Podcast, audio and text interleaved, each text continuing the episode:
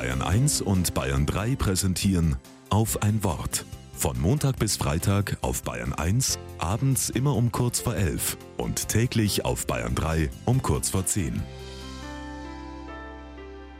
Mit Sandra Zeidler.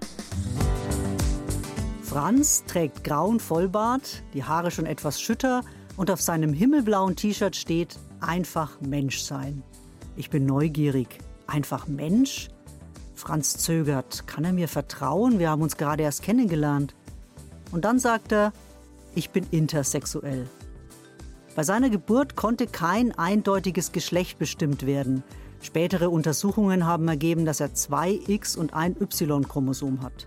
Seine Eltern haben entschieden, keine geschlechtsangleichende Operation machen zu lassen. In der Schule wird er gehänselt, weil er nicht im Stehen pinkelt wie die anderen Jungs. Und er tanzt Salsa. Aber Franz ist mit einem frechen Mundwerk gesegnet und er kann sich mit Worten wehren. Meistens jedenfalls. Franz hat viel ausprobiert auf dem langen Weg zu sich selbst.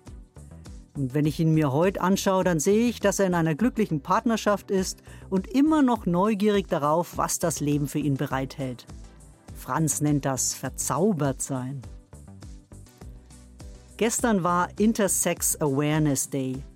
An dem Tag soll sich die Gesellschaft bewusst machen, dass es neben Mann und Frau auch intersexuelle Menschen gibt. Rund 100.000 sind es in Deutschland.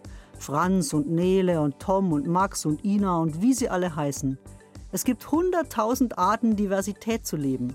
So wie es unendlich viele Möglichkeiten gibt, Frau zu sein oder Mann.